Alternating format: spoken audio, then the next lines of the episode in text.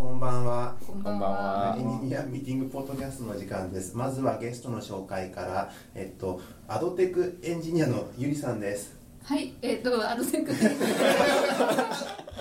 かしこまりが、かしこまりっていうね。えっと、えっと、今回は、まずちょっとテーマ先言っちゃおうかな。テーマ、えっと、ギーク女子です。はい えっと、はいもうふんわりとしてますけども、もうゆりさんといえば本当に僕多分同期入社。同期入社あです。同期なんですか？そう3年まあ3年前ぐらいでこの会社一緒に入ったんですけどもまあギーク女子ですよ。なんかザ・ザギーク女子っていう感じでよね。ですすよね。ですよね。知ってる限り。一番の。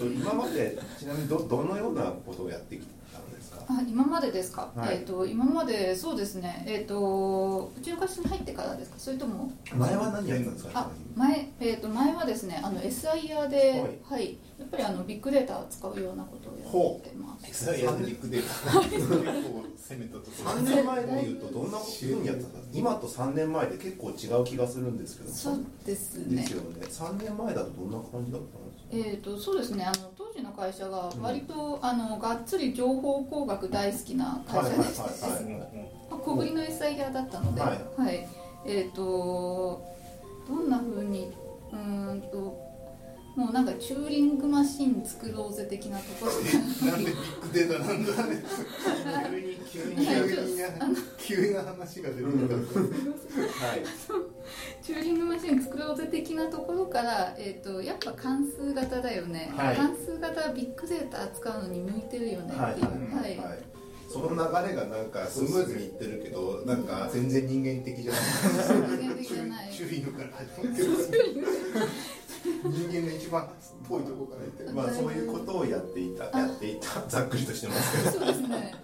でで、まあ、会社に来てで、はい。最初は、えーとまあ、B B2C 向けのサービスをやっていてでその後に、えー、とアドテクエンジニアとしてアドテクエンジニアはどんなことやってるんですか？そうですね。あのいいつも、えー、と広告の配信をやっておりましてで、はい。あのまあ、広告配信サーバーのメンテナンス運用もやっておりますし、うん。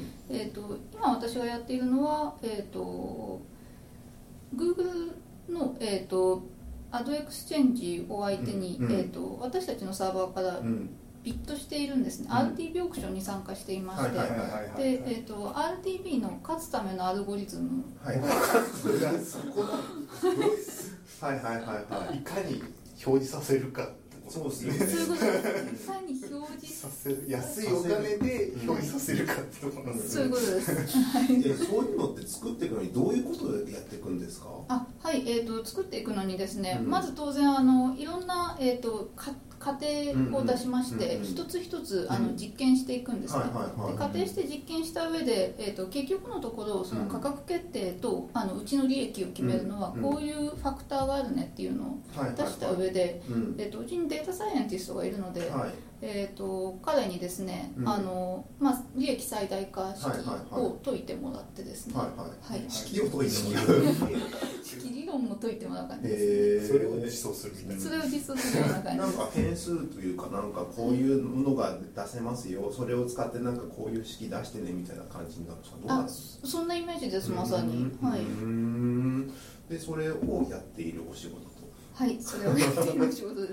なるほどすげえ楽しそうですよねゆりさんがあはいあの 目の輝きがなんかすごいなって最近会うたんびに思うあとで面白いです。アルゴリズムを最速で実行するためのところを実装してるんですよね。そうです。一番早くならなきゃいけないから。なんか本当になんかイメージ僕入った時のイメージスカラーの女子だったんですよ。ああそうですね。そこからそうでしたよねなんかあれギークな女子エンジンギークなんかイベントとかもやってるんでしたっけ？なんかギーク。なんかコミュニティとかはい。も今やってますよね、あえっ、とギークガールズキャロットですね。はい、ほうあなんか新しい名前新しい名前。スカラガールだっけ？なんだっけ？スカラガールもうなくなったんじゃないですか？あスカラガールあのそうなんです。最終回。そうなんです。あ 結局あんまり理解せずに終わるっていう。そうなんです。スカラガールとはまた別に、はい。ギー今度はギークって大きなくくり 今度はね前からあるのかな？今度はです。魔法の言葉ですよね。今ギークってギークまあすごいまあ憧れますもんね。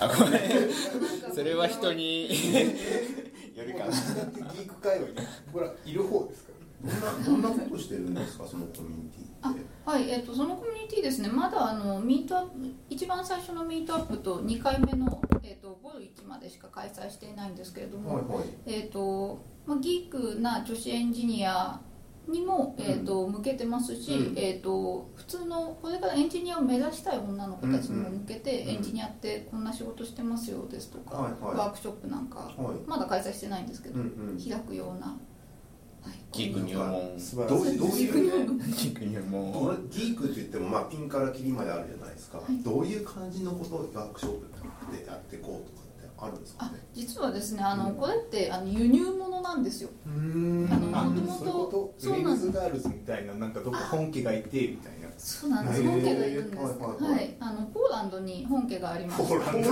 ポーランドってはいはいはい。企業があるんだっていうはい。ポーランドで。ポーランド初のはいものを輸入した、はい、ののでこのジャパン、えっと、ギーグガールズキャロット東京なんですけど、うん。もう、えっと、ポーランドの本家の方に一応載せてもらってまして、うんうんはい、へってことはいくつかの国がやってるってことですね。そうなんです日本っていうか都市都市ベースなんですかね東京。あそうじゃない大体 Rails Girls もなんか北欧のどっかっすよね。スウェーデンとかノルウェーとかアメリカでしたけどどっか主催者主催地言い出しっぺみたいなのがいてそうそう。でそれ私もアメリカでやりたいですどうぞどうぞみたいな感じ。あえじゃまさにあカリキュラムとかもそこらそこが作ってるたりとかするんですかガッチリ無理してないですよねがっちり無理してないです。えじゃあ逆に逆にその旗だけ持ってるそんな感じですそんな感じ。ですそのなんかギーク女子のところギークガールか。ギークガールのところでなんかどういうことをやっていくのかってどういう話をするんですかね？でも前話あのゆりさんも登壇して話してたりしたこととかですよね、はいはいはいどんな中二の話いやいやもうなんかあれですよね。女子エンジニアの一日とか話してましたよね。あそうですね。めっちゃふわっとしてるじゃないですか。まあそういうところも必要じゃないですか。エキサイトとかに乗ってそうなやつじゃないですか。前回のあのギークガールズキャロットボル1ではあの、グーグルのウーマンウィルさんとあのはい、コラボして、はい働く女性をハッピーにするアプリを考えようっていうアイデアソンをやってました、あなるほど。今やたらグーグルあそこ力入れてますもんね。そうなんですよね。女子女子女子のなんか環境改善みたいなとめっちゃアクティブに動いてるじゃないですかあまあ動いてますそうねなんですよね、いやだって男性ばっかだと大変じゃない？そうあーなんか心も寂れますしね。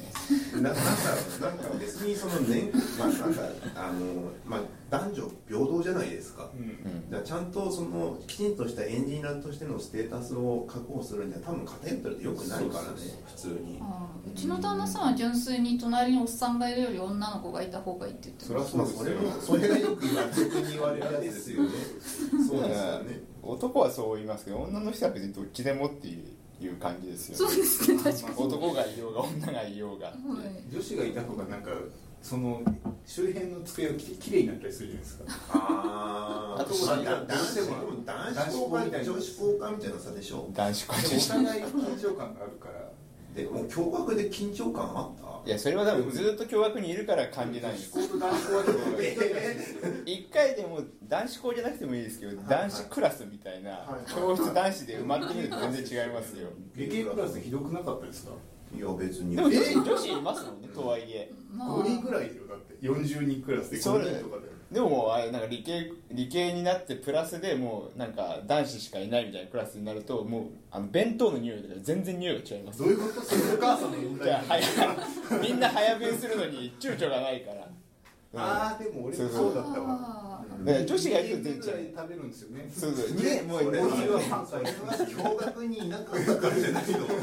女子がいないと弁当が遅いっていうのは女子がいないから食べるじゃない食べるけどなんかその頻度が全然違うんですよ。だから臭さが臭さが溜まってくから匂いが全然違う。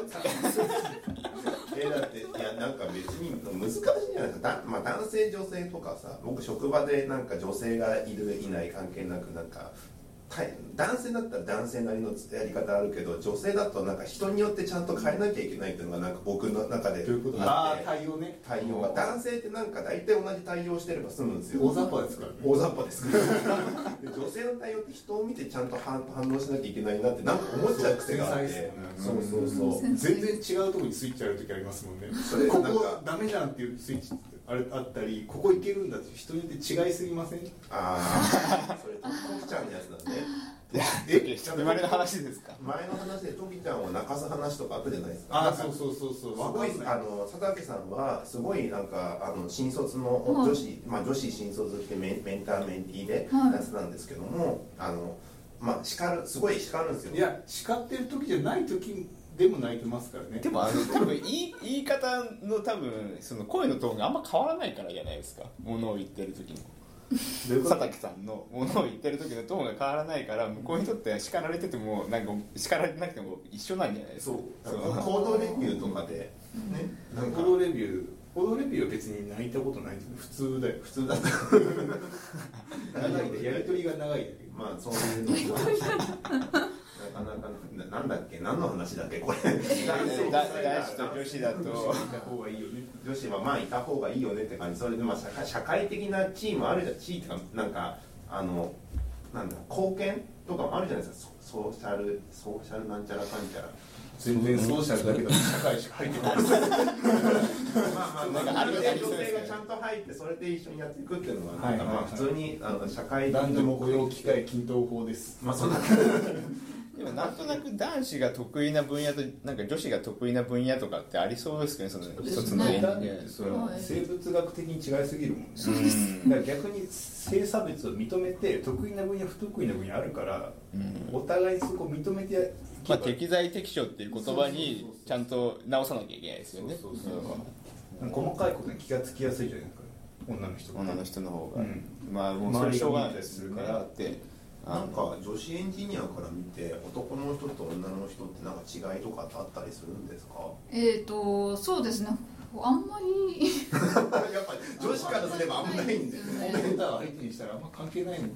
まあそうですよ。コメントが汚いとか。だからその開発チームののなんかうまく回していくとかがそういうところじゃないですか、まあそっちはそうなんでそうそうそうどっちかっていうとそっちのやってることの方が多いから結構大きな、うん。そうそう要素になってる、うんなるほどね。だって女性だけチームとかあんまないじゃないですか逆に。うん。あれ何なんでしょうね。女性だけでも女性が多いチームはなんかうちの会社でもありますよなんか女性だけのなんかそういう IT 系の会社とかって聞いたことなくない？聞いたことないですね。うん。男性ばっかまあで結構あるじゃないですか、まあ男性ばっかは基本あるんで確かに女性系はあれなんで多くないんですかね。まあなんかまあ大学の理系文系の比率からあれ始まってっちゃうでしょ。あれなんで男子が増えちゃうんですか理系なんなんかの本でさな本だっけインタビューだっけななんか理系は男のものだって昔から言われてきたからだんだん女性が理系に行かなくなるっていう。えそうなんですか。そうそれでなってるっていう話があって。そうですかね。だって今今の今ですら多分多いですよね。理系男子の方が。多分そうですね。えだからそれは昔から、まあ、理系は男子だよねっていう感じのそんなこと思っていないですよ。多分今のいやでもそう言われ生てるじゃない。テレビとかもそう言ってるじゃないですか、うん。いやううん。んだってそれを調査する手段はな何があるか分かんないですけど。なんかめちゃくちゃ女子が少なかったら一緒ですけど、うん。なんか例えば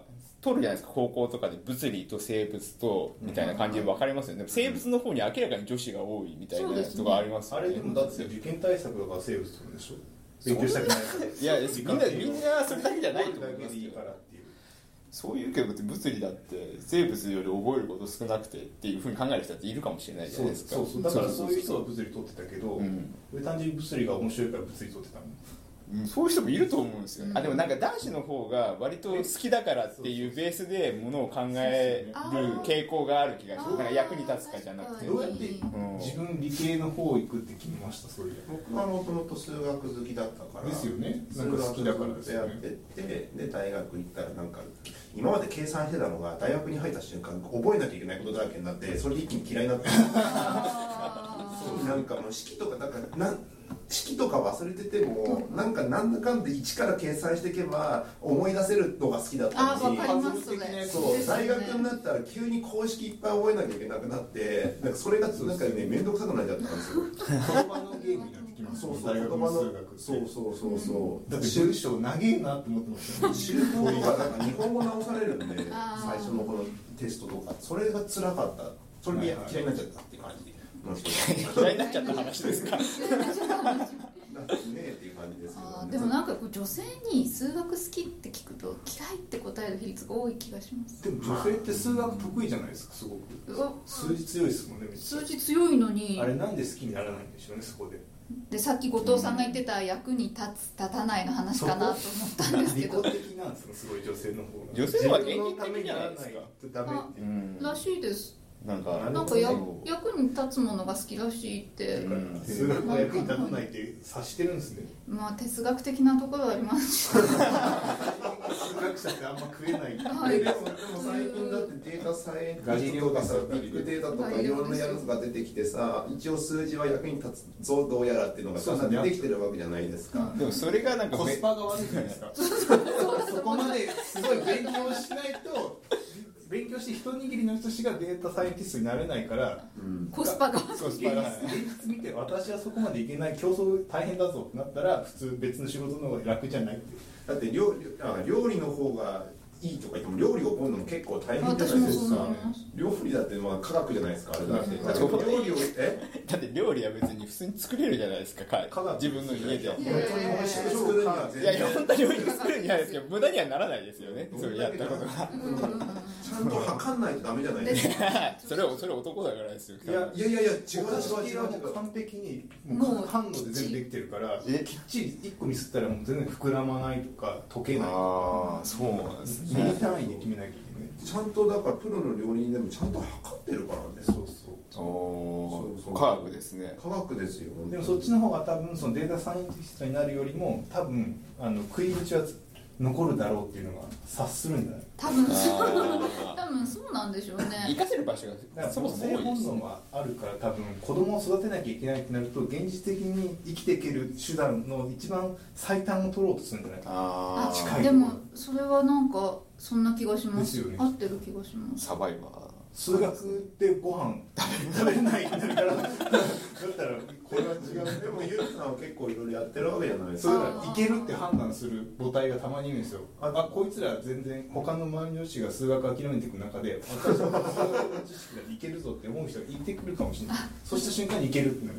私単にバカなんですえ？よ他の女性に比べて恐ろしく欠損していてその辺えの能力そうどういうことですか？え？あの判断能力がすごい欠損していて。えでもなんかちょっとあの最初にこのあの録音する前には始める前になんかエンジニアに全てをかけると決めたエンジニアの話っていうトピックがあったんですそうそうですよね。えあの全てをかけると決めたんですか？あはい決めました。それは何が何きっかけで何が起こったんですか？あえっ、とですね単純に面白かったからなんはいですけど、はいでそれ決めたのっていつです？えー、と決めたのはですねあのこの仕事始めてから3年ぐらいしてからです、はいはいはい。ってことはその時また SIR だった？まだ SIR にいました、はいはいはい、どんなきっかえそ、まあ、仕事して3年目経ったある日急になんですか？それともあ 私ここに。これでエンジニアに行こうっていうのか。なんかあなんかあったんですかあきっかけ。そうですね。きっかけはあのこうプロとして誇りを持っているエンジニアに出会って、はいはいはい。ああのその生き方が素晴らしいなと感銘を受けまして。私もはい。どういう感じの方だったんですか？えっ、とそう男ですあ男性です。そこは男性なんですはい。す。ごいまあ。まはい。あの自分で事業をやられてる男性でして、うん。はい、自分の仕事に非常にプライドを持ってやっていたので。なんか有名な人だったりするんですか？あ全然無名な方です、はい。えなんかどういう感じ仕事の内容とかってわけでもなくなんかまあ仕事に対しての捉え方なのかな？なんか。あそうですね、へー。えっと仕事に対するスタンスっていうスタンスか。感じですかね、あ職種は一緒。エンジニアなんですか？職種はエンジニアです。なんかあのすげえ魔法みたいなことしてるみたいなそういうわけあー。方法とかとはまた別な感じ？そうですね。魔法エンジニアとも会ったことあるんですけど、はいはい。魔法エンジニアもやっぱりそれは魔法エンジニア難しいですから。え魔法エンジニアどんな感じの魔法を使うんですか？魔法エンジニアはですね はい。あのもう完全にレベルが違うんですよ、ほうほうほう。のではい。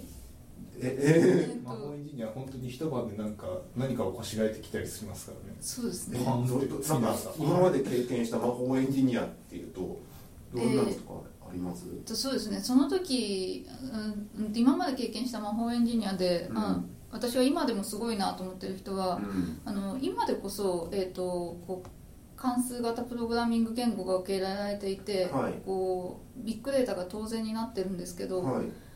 今から4年ぐらい前に、はい。あのそのことを言ってた人がいるんですね。はい。はい、4年前に言っていて、はい。まあなんかこれからは関数型でで大大量のデータをそうこうっていう感じのことを。あそうです、まあ、そのチューリングマシンをやらされた。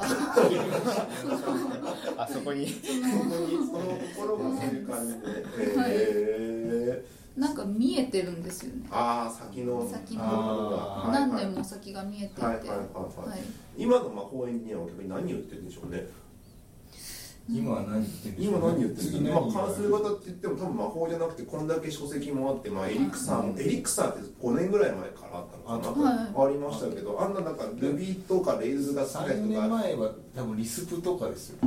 です楽しいリス楽しいリスプとかですよ。ビッグデータななると関数型でやらないともう追っつかないよねって話でリス関数型って何って言ったらリスプとかだったじゃないですか。あとアーランですかね。アーランとうん。アーランがあって。かクロージャーもあったか。そうですね。なんか本当になんだなんか67年ぐらい前はあ SICP があったらなんかいいらしいぞぐらいな感じで、まあなんかみんなでなんか勉強してるけどそれを実際の使い道に突っ込むってことはあんまあのやってるとこ多くなかった用途がなかったんですね、プロダクション。なんか遊びでだから数学的にやるならいけたんだけど結局それ仕事になるなんかなんかタスクに落ちてこなかった気がするまだ。その事業主がこういうものやりたいという中にそういうのが入ってきてないからうん。ビッグデータでオラオラっていうのがなかったような気がする。はいはいはいはい。それがだんだんとみんなオラオラしたいってなってきたら あのそう仕事が増えてくるじゃないですか。ハドゥープが出てきたのっていつ頃でしたっけ？Hadoop 結構前ですよね。67年78年前、うん。そうですね。そのぐらい前だと思います。そのぐらい出てきて、だからだんだんと少しずつやれること Hadoop出てで AWS の Elastic MapReduce が出てきてはい34年前にそこで一気に、まあまあ、僕の中では結構使いそこで一気に使いやすくなった。 Hadoop クラスター作るの面倒くせえなっうん。そうなんですよね。そうそう。それでなってなっててでその後になんだ俺全然なんかハドゥープってなんかすぐになんかもうやることないよねっていう感じになっちゃったイメージがあったんですけどもそんなことないかな。ハドゥープの、うんうんうん。あんまりもうハードさばけないかなハドゥープって3年前と比べて今ってなんか進化したことってあるんですえー、とハドゥープ自体は進化していあんまりそこまで進化していないかなと思うんですけれども、うんマップリデュースっていう観点でいうと、はいはいだんだんこうスパークにとって変わられてるあはいはいはい感が出てますよねただ HBase はなんか根強い感じ、日へですー 根強い感じ。はいはいはいはい。スパなんか MapReduce とスパークの違いって僕全然把握できてないんですけど、どういうものなんですか？あ基本ですねあのスパークも MapReduce をはいはい。こう行うようなディストリビューションでして、うんうんうん。でなんだっけなんかマップとリデュースのなんか関係性がなんかい Hadoop あ MapReduce のネックがななんていうかなんかなんかうまく説明できない。ないかわかんない。なんだっけ？なんかマップマップなんかタタームタームっていうか、はい。そのマップのマップをやってる時間と、はい。そのリデュースをやってる時間で完全に分断されてるじゃないですか、はいはいはい。なんかそこら辺がなんかネックだかデメリットだかなんだかであってでスパークスパークってそういうのってあるんでしたっけ？マップターンリデュースターンの中みたいなえー、とターム自体はあるんですけれども、はいはい。そのマップでやって、えー、と中間ファイル書いて、うん。えー、とリデュースでやって中間ファイル書くっていうのがうん。全部メモリ上で実行されるので、はいその辺の IO 的な、うん。はい、性能向上が符号的になったってこと処理が、なりました、うん。うん。えー。なんかそういうのがあったりとかってまあ確かにな。SSD も広がってきてるしななんか便利になってきたその後ビッグクエリーとか公開されてビッグクエリーはなんクエリはかも裏でなんか何が起こぶんってるか投げてるだけだから分大量のインスタンスに対してを使ってガーってやってるってう。い。うビッグクエリのイメージなんかこう地球の 3D があってこうブワーってはいですねそういう意味で、はい SF みたいなバーバーってこなって地球のリクエストが飛んでって帰ってくる、はい、もう早すぎてびっくりしますよね。そうそうそうそうはい。わけわかんないですよわけわあれ理解がもうできないやつだとあれただ使広角機動隊みたいな話だねもう使ってるとバカになるなと思いました。あ何でも簡単にすぐできちゃうから。低くよりは人をバカにします。い今なんかゆいさんのなんか流行ってるものってなんかあるんですか？なんか技術的なやつでなんか自分的に来てる自分的に来てる非常に月並みで申し訳ないんですけど、あのディープラーニングが。ああ、来てますね。来てます。なんで今年急にこんいやーあのディープドリームのおかげじゃないですかだって今までなんか図で説明されてたけど、もう全然入ってこなかったけど、まあ、はい。結果アウトプットが画像とかなってくるとめっちゃキャッチーになってるですよ。ね。唐突に。だからみんななわーってなったじゃないですか、うん。んか変な絵がいっぱいできるやつでしょ？今までなんかこういうなんか 変な変なグラフだったじゃないですか。こう点々がいっぱい並んではいる、はい。分からんっていうだからなんなんだみたいはいはい。それがまあできるようなにできるようになったなんか機械が機械学習ってちゃんと平たい言葉で説明すると何なんですか？機械学習を平たい言葉で説明するとはい難はいしなんいなんて言うんですかね。みんなで悩むっていう。統計から話せばいいのかみたいな。統統計をめっちゃ頑張って人間に近づけるっていう行為なんですよね。そうそう人工知能をはいはい。うん。はい今まではなんかなんだろう。なその処理を頑張って人工知能に書いてたじゃないですか、はい。でなんかはい処理というか手続きみたいなのを書いて人工知能を作ってたのを手続きじゃなくてなんかその学習した結果をその判断に持っていくみたいな感じじゃないですかディープラーニングとかになってくると。まあなんか今までの今までは結果から予測を1個だけ出してたけどう結果から予測1を出してその予測1から予測2を出して予測2から予測3っていうのをそうそう再帰的になって再帰的にやっていくことによってまあなんか最終的なゴールがそこにありますよみたいな感じに今までなんかは我々が頑張らなきゃいけなかった感がするじゃないですか、はいそういい人工知能を作るには人間が頑張って考えてよしこれやみたいな。はいはいはいディープラーニングはそうじゃないよねってもうとりあえずデータをあバンバン集めていけば、はい。で学習するプロセスを作っていけばいい。っていうなんかビッグデータと機械学習って若干違うそうそうそうです違う違うと思います違うんですよね、まあ、ビッグデータって言われるのは過去にある大量のデータからそこから統計的にまとめ上げてなんか1個持ってくるっていう過去のやつとのまとめみたいなところ、まあ、そこから予測もありますけどなで予測してくるところになると今度はなんか機械学習とか。統計のなんか教師やり学習とかあそこら辺って機械学習になるんですか？なんかそうですね。機械学習。ささっきのあの今やってるそのなんだっけ？あの一まあ最最適化問題あー最適化問題ですね。他は機械学習に入っていくあれは機械学習を使ってやってってやってる感じになっていくと、それ詰めていくとどうなるどうなるんだろう？なんかアルゴリズムがいっぱいあるんですよねそれ。あアルゴリズムもちろんいっぱいあります。今って今って、まあ、機械学習流行ってるぞってなっててあのみんなまあやり始めるわけじゃないですか、な何を見て今勉強とかしてるんですか皆さん。本当ですよね。私は論文読んだりですとか、あーまあ、あとはい。本ですかね。へえ、はい。論文っていうとなんか例えばどんなのがあったりするんですか？あえー、と論文ですとあの、まあ、広告やってるので、えーとうん。広告の有名なクリテオ社が論文発表してたりですとかアドロード社が論文発表してたりするので、うん。そこでどういったアルゴリズムを使って、うん。あのまあ、予測したりとか、はい。はい。えー、と分類したりとかやってるのかなとか。へえ結構アドテクってはい。論文をなんか公開ししてたりするんですか？なんかはいあの多分使い古しの技術なんでしょうけど彼らにとっては。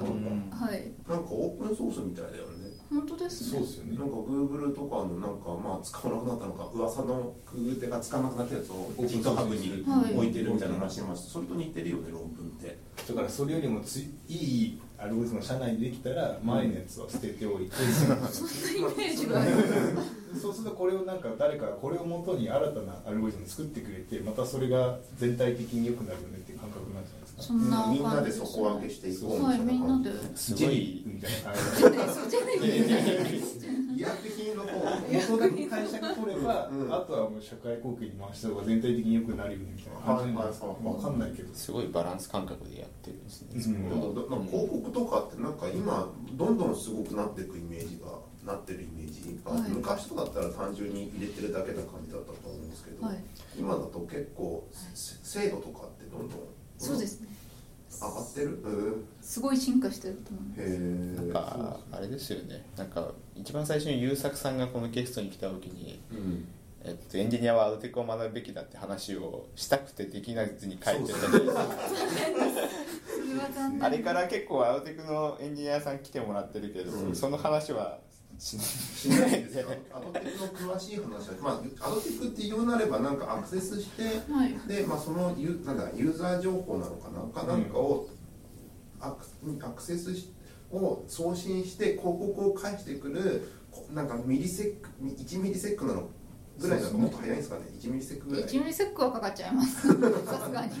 ナノまで。あの瞬間にいろいろなことが起こってるって世界ですもんね。そうなんですですよね。だからそれをなんかどうやるかっていうところをアルゴリズムとかでガーってやってるって感じの世界はいなんですよね、その通りです。なんか今までコミュニティとかってミリ、まあ、1ミリセックの世界じゃないじゃないですか。そうですね。B2C って。そこからアドテクに移動してなんか結構新鮮だったのってあります？そうですね。あのもういろいろ新鮮でした。あの、うん。やっぱり速度にものすごい、うん。コミュニティとは比べ物にならないうんくらいシビアですし、あとそうですね。あのコミュニティではそこまで考えなくていいよっていうところもうんゴリゴリ追求して考えるっていうのと、はいその考えのあの起点に立ってるのがうん。データドリブンなんですね、まずデータを見てかうん。それから考えましょうっていうのがうんうんうん。非常に違うなうんうん、お金に直結しますもんね、はい。そこはあと人を相手にしないからですよね。ですね。うんですね。分かってるから結果が、はいなるほどね。インプットとアウトプットがはっきりしてるじゃないです。かこの間のプロセスをどう最適化するかっていうのが問題だから、うん私はすごい感覚的な話がものすごく苦手なので、うん。あのえ1と01の世界が一番わかりやすいので、はいはいはい。アドテクの方が思考的な中でした。あれなんか実際にその開発をしましょうアドテク何かやりましょうっていう時ってどういうふうな設計して入ってくるんですか？えーとそうです何かやりましょうっていう時の設計ですか？なんかなんか逆にゼロあもう時間ですか、はい。そうですあの佐々木さんがあのちょっと今日はなんかお時間があるんでここで次の仕事がね 次の仕事があるということでここで退散っていう初めてのケースなんですけども頑張って。っ て頑張って。なんかすごい有名な人みたい あのに人気芸能人ですね。売れ売れてる人は。肉女子に戻戻ってきてとかでもいいですよディスリ合戦とか。は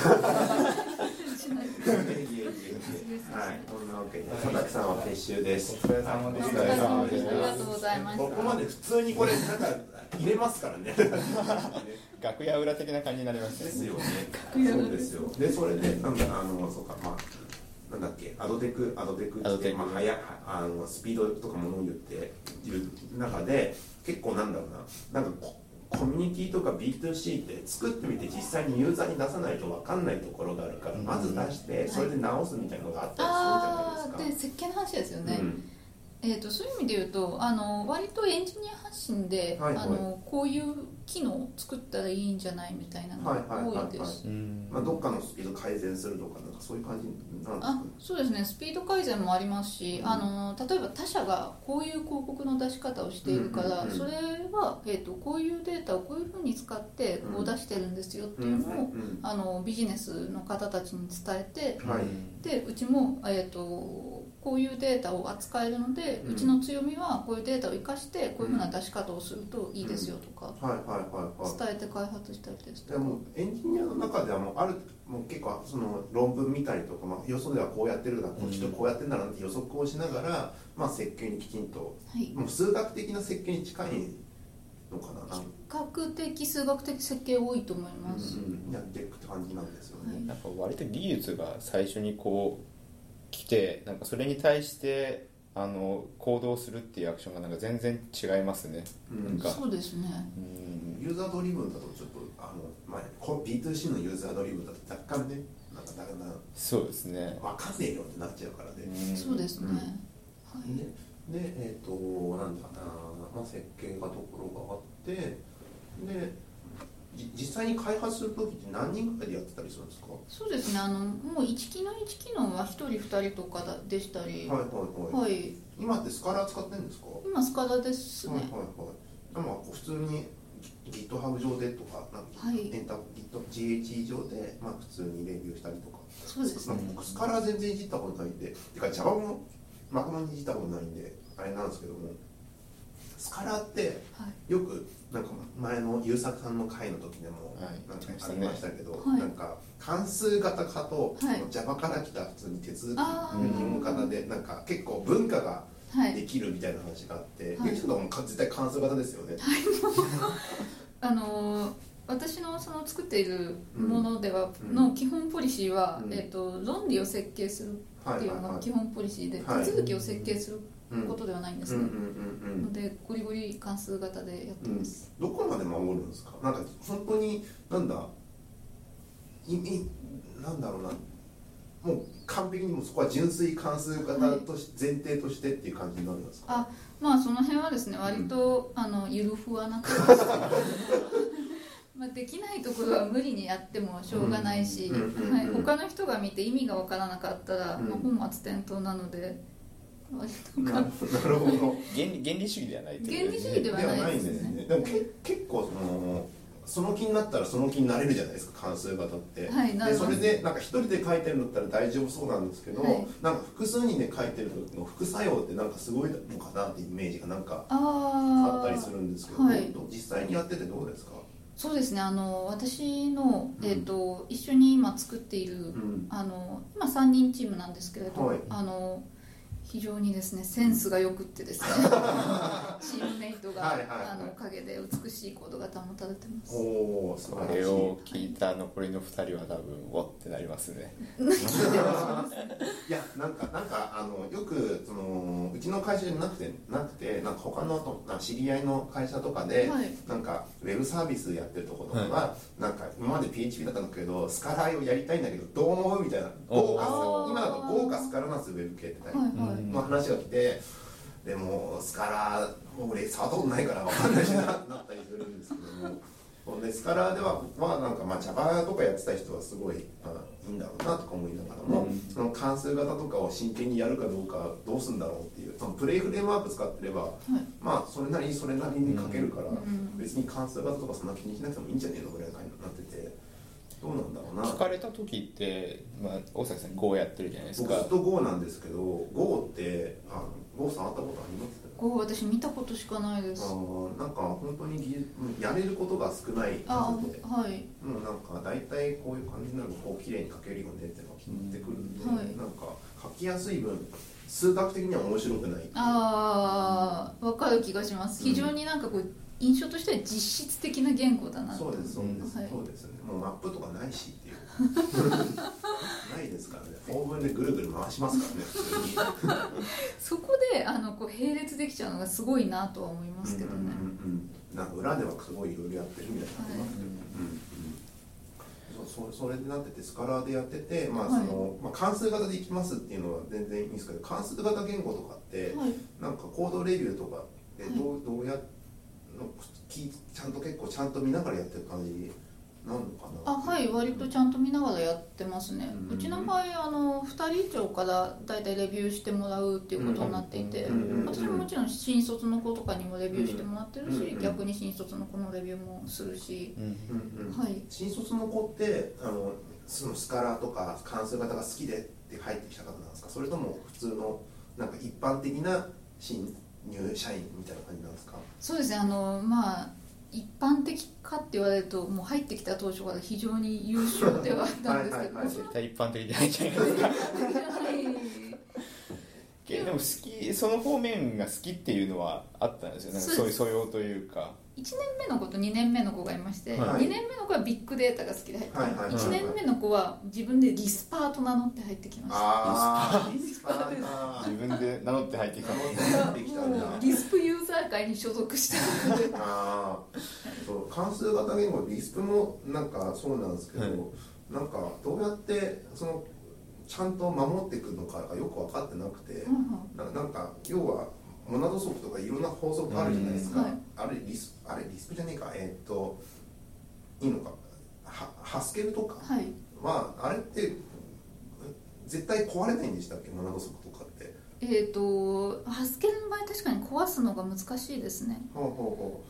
言語である程度うん。あるんですよね、そういう。こ壊したきゃ壊せるけどもまあ使わないっていう選択はできるぐらはいいはいの、はい。スカラーは逆にどうなんですか？スカラはですねモナドを使わないって決めたら全然使わないでいけます。へー。普通にモナド知らないでもうん。完了するようなうんうんうん感じです、うん。だからそれをあえてなんか、まあ、ちゃんとここは関数型でやりますよっていうのをはい。チーム、チーム内っていうか、来まあ、そこに意識を合わせて、まあ、勉強会とかやりながらチーム内で少しずつなんか、あの学習していくみたいな感じになるあそうですね、それでいうとあの関数型、えー、とプログラミングの勉強会を1年ぐらいかけてやっていたんですね、はい。なのでチーム内で割と共通認識が取れているんですあよ、ー。1年かかりますよ勉ね強会1年ってすごいですよななうん。教材は何だったんですか、それはですねあのファンクショナルプログラミングインスカラという今はい。はい日本語版出てますけど、はい。当時英語版しかなくって、うんうんうん。それを使って、はいはい。何ページぐらいのえー、と大体250ページぐらいあって。250ページを1年かけてそうですね。じっくりやってった感じ。250ページっていうこのボリューム感に対しては結構な時間をやっぱかけないと理解があっていうわけで。単にですね、はい。あのエクササイズが載っているんですけど、そのエクササイズは必ずやりましょうっていうルールでこなしてったんですね。それでそのエクササイズを解くのに時間がかかったというか。おー一つ一つすごい丁寧にこうやって1年間かけるっていうのはなかなか勉強会をこう継続的にやろうと思っても難しいのによく1年間やったなってすごいですよね。多分あの同じチームのメンバーだったからできたんだと思います。あのミーティングのノリなんですよね勉強会が。自由参加じゃなく。はいはいはいはい。だからだと思う。なんか割と継続的に勉強会するって僕らも前大崎さんと同じチームだったのに、うん。勉強会継続的にやっていこうと言っても途中でやっぱちょっと忙しくなったりとかしてそうですね。なんか続今の僕も今のチーム2回でやめましたからね。う んそうそういろんな勉強会しようっていろんな人が集まってたんでいろんな勉強会しようって言ってたんだけど、うん。なんかね忙しくなったのでね仕切仕切るのが面倒くさくなっちゃったので。あー大崎さんが飽きたってことですね。大崎さんが来ちゃいやいやいやいや。このラジオを続けてるのもものすごいすごいと大思います。崎さんのこの力強さがあるんですけどいや勉強会は割とすぐ飽きちゃったんですねあサイズの大変じゃないですか。一冊の本を読むだと分かるんですよ、一冊の本を読読むっていうのは意外と続くイメージがある。ああそうですね。あれですよね。前チームでやってた時はなんかそのトピックを持ち寄ってこう発表する形式の勉強会だったんで、うん。あーそのトピックのネタ切れが起こるとちょっと辛くなるみたいなのがありましたね。確かですよね、うん。ちなみにアドテック技術の周辺って何かスカラ、まあ、スカラ言語書いてます、い。まあいろんにものを使ってどどういう周辺技術使ってるんですかね？そうですね。周辺技術うちで使ってるものでいうと、まあ、先ほど出た Hadoop もそうですし、あと、まあ、NoSQL 系ですと、うんエアロスパイクレディスあとカサンドラもたまに聞きますかね。えーエアロスパイクってどうなんですか？エアロスパイクはですねあのーまあ早いは早いです。ほいはい。ただ、まあ、若干不安定なところがあってですね。はい、そこさえ目をつぶればあの早いですし、えー、とデータの容量の拡張性うもあるので、うんうんうん。不安定っていうとなんかある日急にとか そういう系の不安定なんですか？あそっちではないです。あの例えばセカンダリーインデックスっていう機能があるんですけれども、はい。それを使うのがですねちょっと困難であったりですとか、はいはいはいはい。そういう機能的な、うんはい。バージョンってどんどん上がってる感じなんですか？えっとそうですね。バージョンは割と,ひ、えっと上がって更新頻度高い感じですね。へえ。まあきちんとなんかなんだあんそこら辺の安定はして。はい。安定化は務めてる感じですなんかあれじゃないですか？文語とかガンガン上がってる時期とか。ありましたありました。なんかああいう感じなの？もうちょっと落ち着いては。はいもうちょっと落ち着いてはいます。なるほどね、はい。えー。まあ、そこら辺使使ってんだよあのスパイク。なんかなんだなんだっけアドテク業界ではちょこちょこ使ってるとかなどうなんだろう。まだまだ走りなんですかね？エアロスパイエアドスパイクそうですね。あの私のアドテクスタジオではだいぶどこも使ってるみたいな。風潮になってますけど。ク便利。便利かって言われるとまずそうですね。レディスと違って制限を気にしなくていいっていう意味では、うんはいはいはい。はい。便利そうですよね。がしますリリースは限界結構あれってなりますもんね。そうなんですよね。データ的には大量ですもんね。結構やゆりさんが言って変わったこととかっていうのはなんかそのこれから例えばはい。あのアウテクに興味を持ってアウテクの方に向かっていきたいって思ってる人たちに対してどういうのを記したりとかするんですか？えっ、と特にゆりさんとかあの最近とか登壇とかよくされてるじゃないですか、はい。だからそう言って聞かれることが多いかなって思って。アドテクに行きたい。行きたいとか、いう人うにん、何をしたらいいか、何をしたらいいかっていうのを。うんそうですね。まずデータドリブンで考える癖をつけたらいいんじゃないかと思うんですけれどもデータドリブンで考える癖をつける普段普段からデータドリブンで考える癖をつけるって難しいですもんね、難しいですか？そうですか？なんか実生活であ私データドリブンで考えてるみたいなことってあります？えーっと私あの結構若い頃からデータドリブンでして、ほうほう。まずこの業界に入ったきっかけがパチンコの動画を作りたかったんですああはいはいそれはい。はいというのもあの私その当時毎日パチンコ屋さんに行ってはデータを取ってきてデータを取ってきて電子化して解析してたんですね、はいはいはい。電子化して解析ってな パチンコでどういう解析するんですか？ああのパチンコ屋さんってあのこう会員になるとカード入れるとこうデータ出てくる機械が置いてあるんです。よ、はいはいはいは でもちろん紙で出てくるんですけど、はい。その紙をですね、まあ、当時はあのし使えるものがエクセルとかしかなかったので、いはい。全部エクセルに入れて、うん。でその上で、うん。はい、どの台が出そうかっていう。はいはいはいはい実際出ました？実際にまあトライアンドエラーで。トライアンドエラーで、うん。はなかなかこうこれだって思って、うん。なんかちょっとなんかい一台にこう集中しすぎて撃沈とかありましたはい。はいはいはいはい。そっからそれきっかけなんだ。それがデータドリブンすげえ面白いですよね、そうですよね そうでもそうい そういうきっかけではい。こうなるってことは、あの人によってはやっぱりその趣味趣味から入るのが良さそうであすよね。そうですね。趣味から入ってもいいと思います、今だとゲームが分かりやすいかな。ああゲームそうですわかりやすいですねねとかねそこら辺とかモチベーションが分かりやすいやつにこう組み込めると一番いいですよね。そうですね。確かに。今なかなかゆりさんみたいなアプローチしてあのやるパチンコやろうと思う人も珍しい気もしますけど。紙で出てくるの僕知らなかったですからね。あ本当ですか？パチンコパチンコ行ったことなくて僕。あそれがあそうそうそう。ーギャンブルとか大崎さんあんま好きそうじゃないですもんね。僕ねギャンブルダメなんですよ。ダメなんですか？本当勝てないんですよ。好きじゃないとかじゃなくて。でなんかまあなんか本当に無料でやってるぐらいゲーセンでなんか麻雀やるかどうかぐらいなはい。ぐらいでちょうどいいですよ僕。身をわきまえてますよ。でもなんかその言い方だと当たるようになったらすげえハマっちゃうっていうパターンかあそうそういう感じなんですね。えでもなんかでもスロあうん確かに大学の時スロット1回だけああ友達の付き添いで行って、まあ、1000円行って速攻飲み込まれてもうそれでやめたって。やめたたんですか？なんかそこでクソってならなかったんですか？ならないならない。だって大学時代の1000円なのバカになんないよ。あ分かんない分かんない。なんない。そうそうそうそう。そうですよ一生懸命バイトして稼いだ金があっという間になんかよくわかんない。なんかスロットのなんかよくわかんない。バイバイバイってあってチェリーが一回当たったぐらいの感じでねあの感じはなんかねそこで何をと思う人はハマるんでしょうね。ああそうですね。お父さんやります？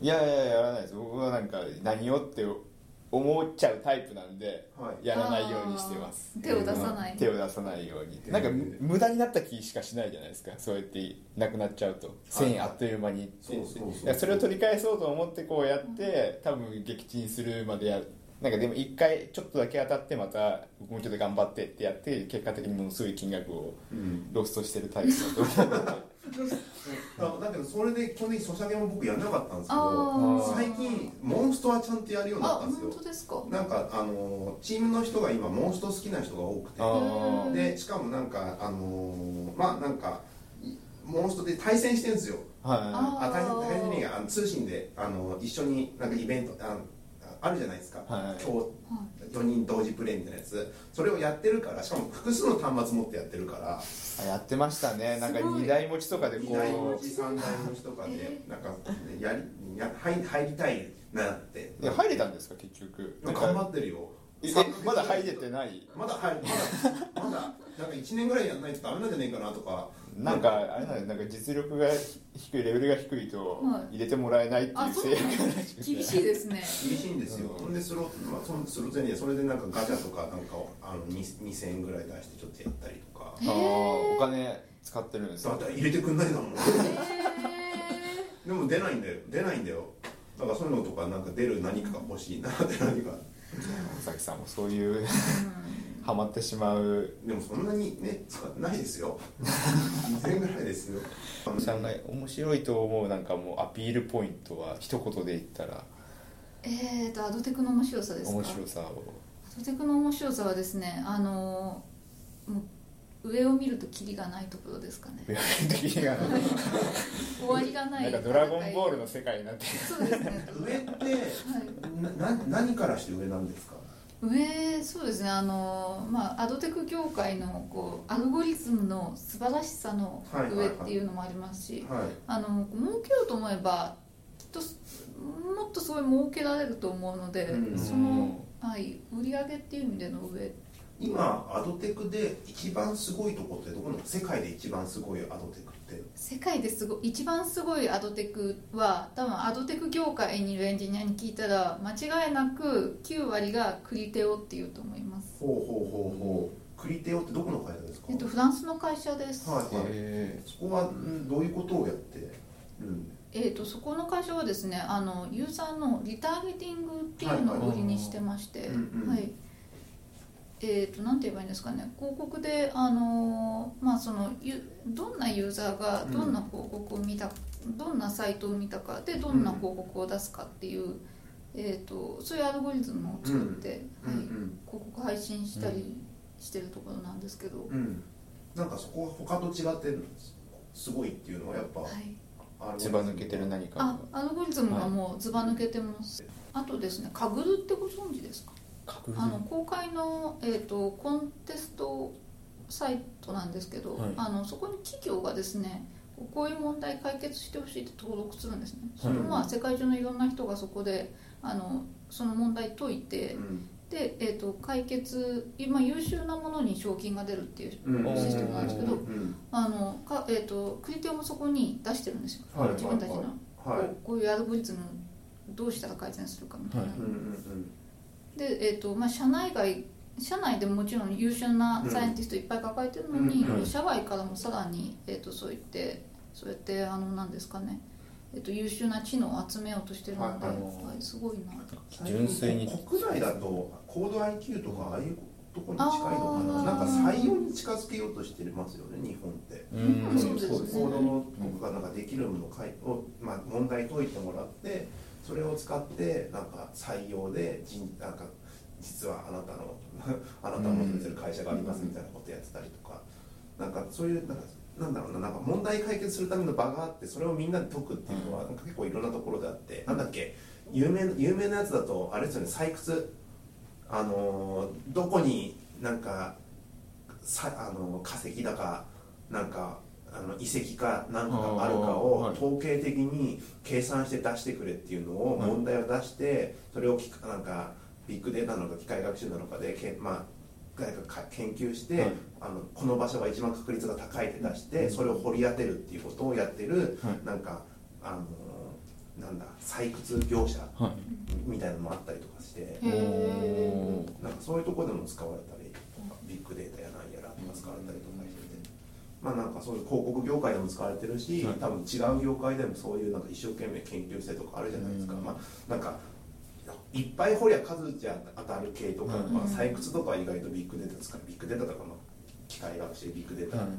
統計予測そのあたりのやつが来そうだし、うん。なんかそういうのがあったらそういうネットとかでなんか広まっていくと、まあなんか面白いんだろうなっていううん。そうですね。うん。なんか確かにでもあれですよね。リクルーティングの方法がすげえ変わってきてるっていうのは聞きますよね、うん最近特に。う確かに、ん、まあ、割とリクルートとかがすごい海外で苦戦してたりみたいな話とかもありますしね。確かに。うん。こんな感じで1時間ですねこれで。お。はい。ちなみにゆりさんはあのあさってビッグデータオールスターズっていうのに登壇して、はい。広告配信現場で使うスパーク機械学習っていうのについて話すんですよね、はいそうです。これが土曜日までにうん。配信されれば、うん。これを聞いてもしかしたらあでももういっぱいですよね。そうなんです。よいっぱいなんです。はい。あの見どころは何かありますか？えー見どころですか？はい。えー、と見どころはそうですね。あのこう私以外の登壇者の方が非常に有名な方ばっかりなので、はい、面白いかなと思います、その中でもうゆりさんが入って一緒に登壇するということなので、はい、ありがたい限りです、はい、なんかあのなんかあれですか？資料とかはあ当日終わった後に上がったりとかするんですか、あはいスライドシェアにあげようと思ってます、はい、でそれ見つけたらそのサウンドクラウドとかこのああのさこのタンブラーにリンクを貼っておこうかなと。ありがとうございます、はい思います。ありがとうございます、はいそんな感じで1時間ですがどうでしたか？楽しかったです。はい、えー、と佐竹さん途中で抜けるという感じ。佐竹さんが入る前と入った後でやっぱ空気がすごい変わる。変わりましたね。であの僕とかはちゃんと普通の話をしたがる人なんですけどだんだんだんだん大崎さんの顔色がどんどん変わってきてあ話を戻したがってるぞっていう。でギークって言ったのにお弁当の話をしだしてお弁当の話から何も吸えないもったいないよ。グリさんもったいないよってなったから。まあでも枯山水の話で30分ぐらい使った時もあったから。それそれに比べたら、まあねまあゆっくりあってまあねよかまあこういう回もあっていいのかなはい。そんなわけで今週もありがとうございました。ありがとうございました